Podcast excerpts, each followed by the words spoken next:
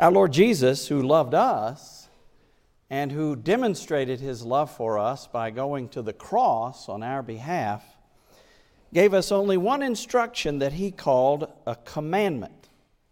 Now, he cited commandments from the Old Testament, as we saw last week. He called the greatest commandment, love the Lord your God with all your heart, soul, mind, and strength, and love your neighbor as yourself. But he issued only one commandment himself, and it is recorded in the gospel penned by the disciple of Jesus, who refers to himself as simply the disciple whom Jesus loved. And tradition and evidence tell us that that was the Apostle John, so I invite your attention with me to John's Gospel, chapter 13 this morning. We're going to read a couple of verses from there and then a couple of verses from chapter 15. So if you're able, I invite you to stand with me for the reading of the Scripture. Now, what's going on here in John 13 is it is the night of Jesus' betrayal and arrest, immediately before his crucifixion. And he is teaching and instructing his disciples. In verse 34, he says, "A new command I give you, love one another. As I have loved you, so you must love one another. By this all men will know that you are my disciples, if you love one another." And then in chapter 15, verse 12, he says, "My command is this, love each other as I have loved you." And he repeats it again down in verse 17. "This is my command, love each other." Thank you. Please take your seats.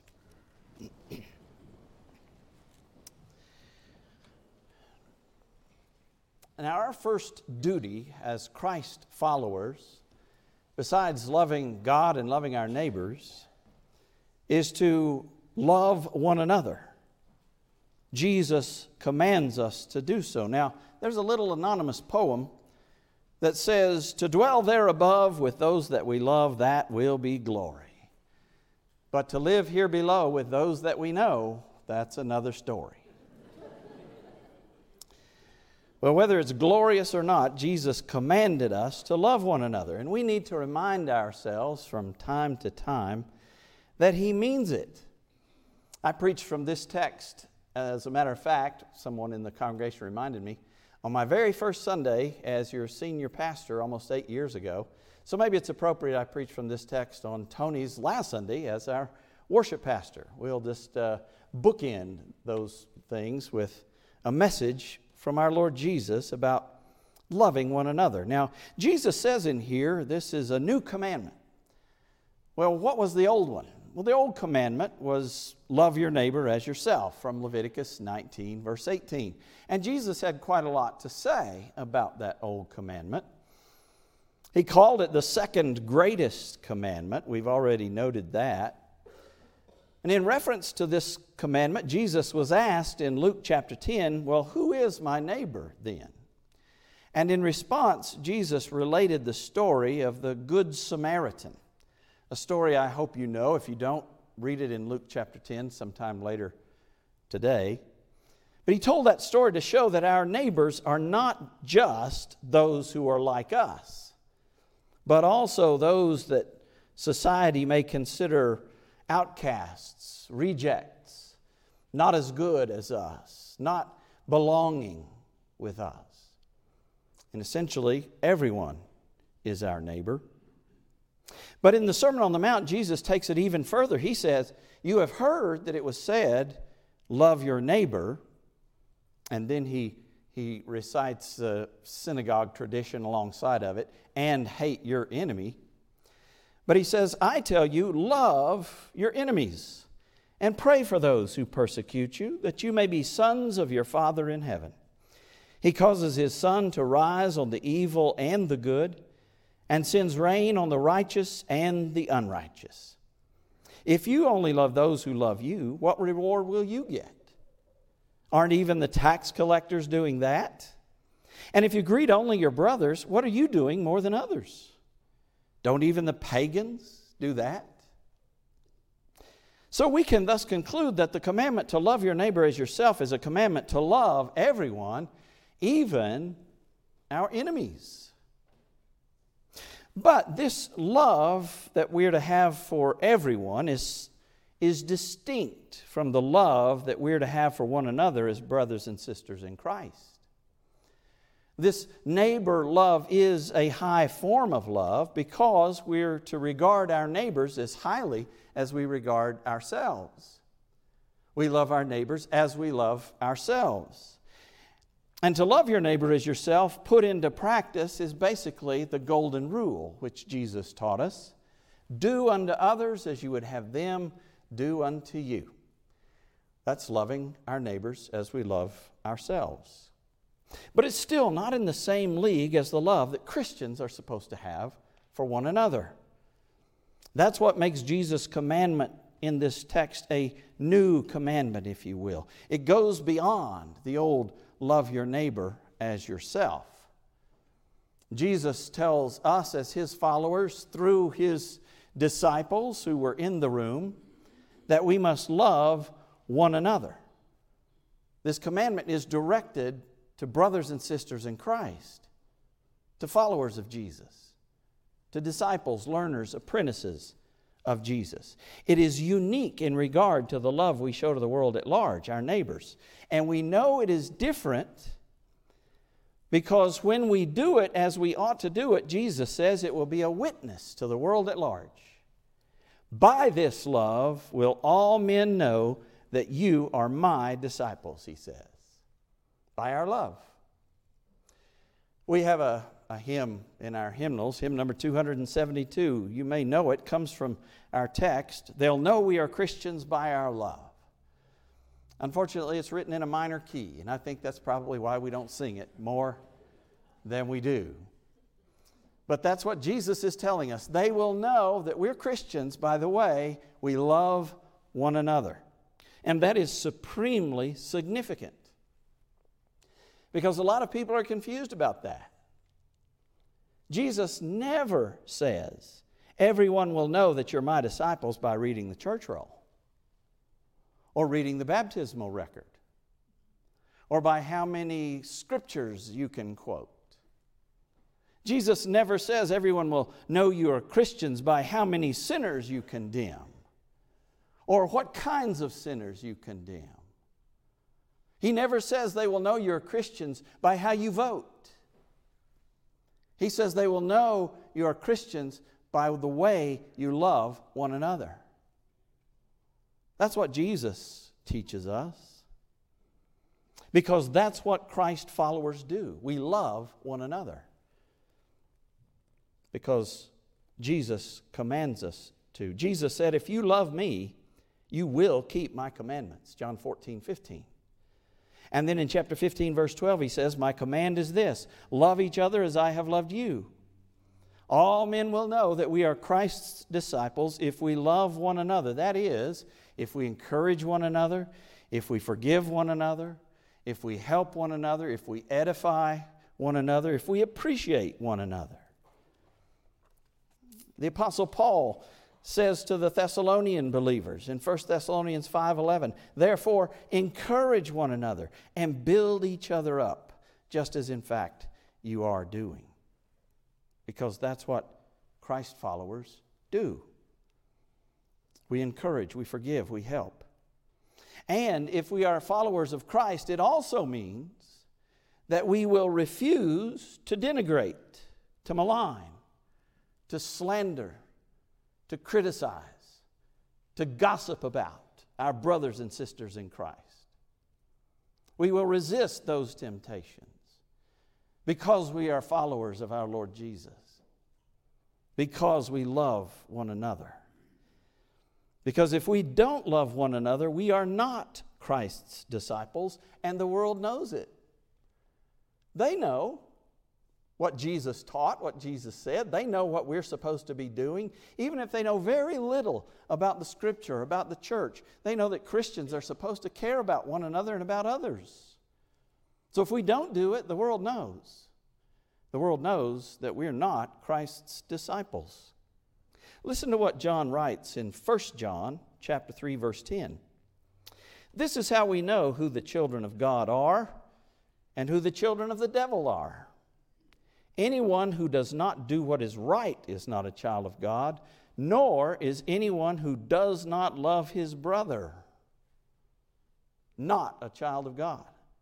And verse 14 says, we know that we have passed from death to life because we love our brothers. Anyone who does not love remains in death. So if you're a child of God, don't act like the child of the devil. Churches thrive when they love one another. And churches die when they don't. Let that sink in for a moment. It's as simple as that. Churches thrive when they love one another, and churches die when they don't. If the lost world sees Christians fighting with one another, it drives them away from Christ. You know, the Southern Baptist Convention lost 500,000 members last year, and they're going to meet in their annual convention in a couple of weeks and fuss about what the word pastor means and whether a woman can have that title or not. And the media will be watching, and the world will be watching, and God will be watching.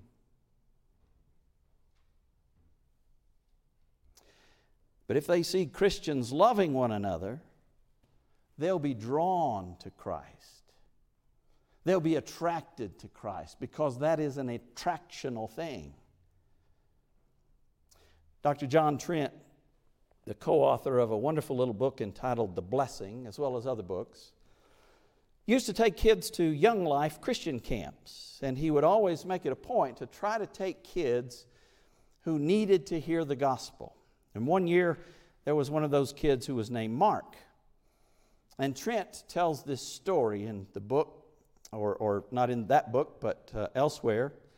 He says, Bob Mitchell, Mitch as we called him, was the main speaker that week, and he called most of the shots, including when meals would be served. So Mitch was always talking with the cook. Now the cook loved her work, but it was exhausting. She always looked tired. Whenever she talked to Mitch, he got up and gave her his chair, as well as a moment's rest, while they discussed meal plans. And nobody noticed Mitch doing this except Mark. Mark hadn't come to camp to hear about Jesus, but when he saw Jesus' love lived out in that simple act of kindness by the camp speaker, he began to listen to his talks. Later that week, Mark asked Jesus to be his Savior. It wasn't because of the messages, Mark said, but because of the love he saw in Mitch. If that's what it means to be a Christian, Mark said, I want to be one. Well, that is exactly what it means to be a Christian. Hit the nail right on the head. And when lost people see it, they're drawn to Christ. They want to have that. They want to experience that for themselves. Jesus says we must love one another in a way that goes beyond loving your neighbor as yourself, or doing unto others as you would have us do unto us. We must love one another, Jesus says, as He loved us. Love one another as I have loved you, He says. What kind of love did Jesus have? Well, from the gospel records, we see that Jesus was apparently a very loving man. He didn't just instruct His disciples to love. He modeled it for them. We know that He was frequently moved with compassion by the crowds, that He healed the sick, that He cast out demons because of how much He cared, how much He wanted to help, how much He loved those who were coming to hear Him. But there are other more explicit indications of Jesus' love as well. The Apostle John, as I said, he refers to himself as the disciple whom Jesus loved. And that was a designation apparently more precious to him than even his own name. In John 11, verse 5, it says, Jesus loved Martha and her sister Mary and Lazarus. And when Jesus wept at the tomb of Lazarus, the Jews said, see how he loved him. And in the first verse of chapter 13, where we find our text, it says, Jesus loved his own who were in the world. He loved them to the end. And so Jesus himself tells his disciples in John 15, verse 9, as the Father has loved me, so have I loved you. Abide in my love. So Jesus was man enough to express his love, to show his love, to teach his love, to be an example for us to follow. And Jesus' love, the love that we're supposed to have for one another, is a sacrificial love. When he told them to love one another as he had loved them, he had just finished washing their feet, the act of a servant, and he was just about to be arrested and die on a cross for them and for us, sacrificing himself for us. And he was saying to them and to us, love each other the way you see me loving you. Jesus is saying, love others as I love, sacrificially, unconditionally, without reserve. 1 John 3:16 says, this is how we know what love is. Jesus Christ laid down his life for us. And we ought to lay down our lives for our brothers. Do you love the brothers and sisters of Central Baptist Church that much? Even those who get on your nerves? Especially those who get on your nerves? That's what Jesus is telling us to do. Now, don't say, I can't do that, because you can. Jesus never would give a commandment that we couldn't do. He would never tell us to do something knowing we couldn't do it. And he tells us to love one another. Besides, Philippians 4:13, a memory verse for so many of us, says, I can do all things through him who strengthens me. You can do it. In fact, we must do it if we're going to be Christians, if we're going to be followers of Christ. We have no choice but to love one another. My sermon text this morning comes from John's Gospel, and I've also read several passages from John's first epistle. John was, according to tradition, the only one of the apostles who lived to an old age and to die a natural death. 200 years after John did die, there was still a story circulating about him. It's told by the patristic scholar Jerome.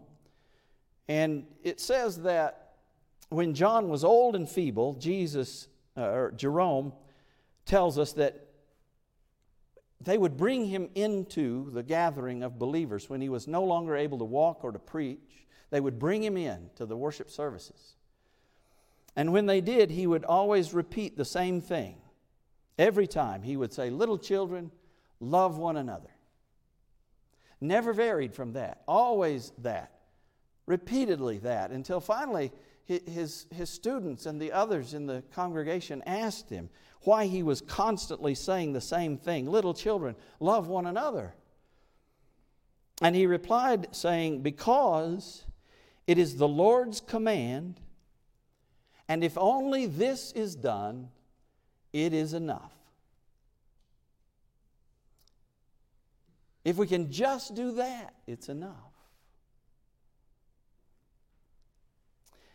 My beloved brothers and sisters, I don't know exactly how much you love one another, but I do know how very much our Lord Jesus loves all of us. He died so we could live. We live because he died. And he commands us to love one another. 1 John 4:19 says, we love because he first loved us. So if we can't love one another for our own sake, by all means, let us love one another for Jesus' sake. And then all men will know that we are his disciples. Pray with me. Lord Jesus, forgive us for the many times we have failed to obey your commandment to love one another. Lord, our attention gets distracted. We grow complacent. We forget what is most important. We get caught up in worrying about stuff, about the mundane things of life, about the material world, and forget that you asked us to love one another above all other things besides loving our Heavenly Father. Jesus, forgive us for that. Convict us of our sin in that regard in this place today.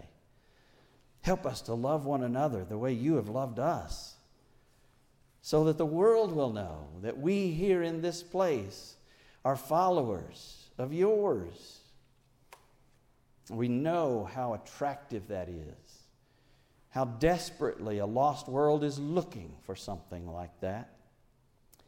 Well, I pray, God, they might see it in us, right here in Johnson City, Tennessee. Make it so, Jesus, we pray, in your holy name. Amen. We're going to sing a hymn of response, and if you have a public decision to make for Christ or his church, then I'll be waiting at the front to receive you. If you need to do some business with God today, to confess some sins, to be forgiven by him, then you need to do that today. If you need to pray at the altar, you can do that today. If you need to apologize to someone seated around you, then you can do that today, not during this service, but afterward. Whatever the Holy Spirit of God is saying to you, you listen and obey. Let's stand together and sing together. Tony will lead us.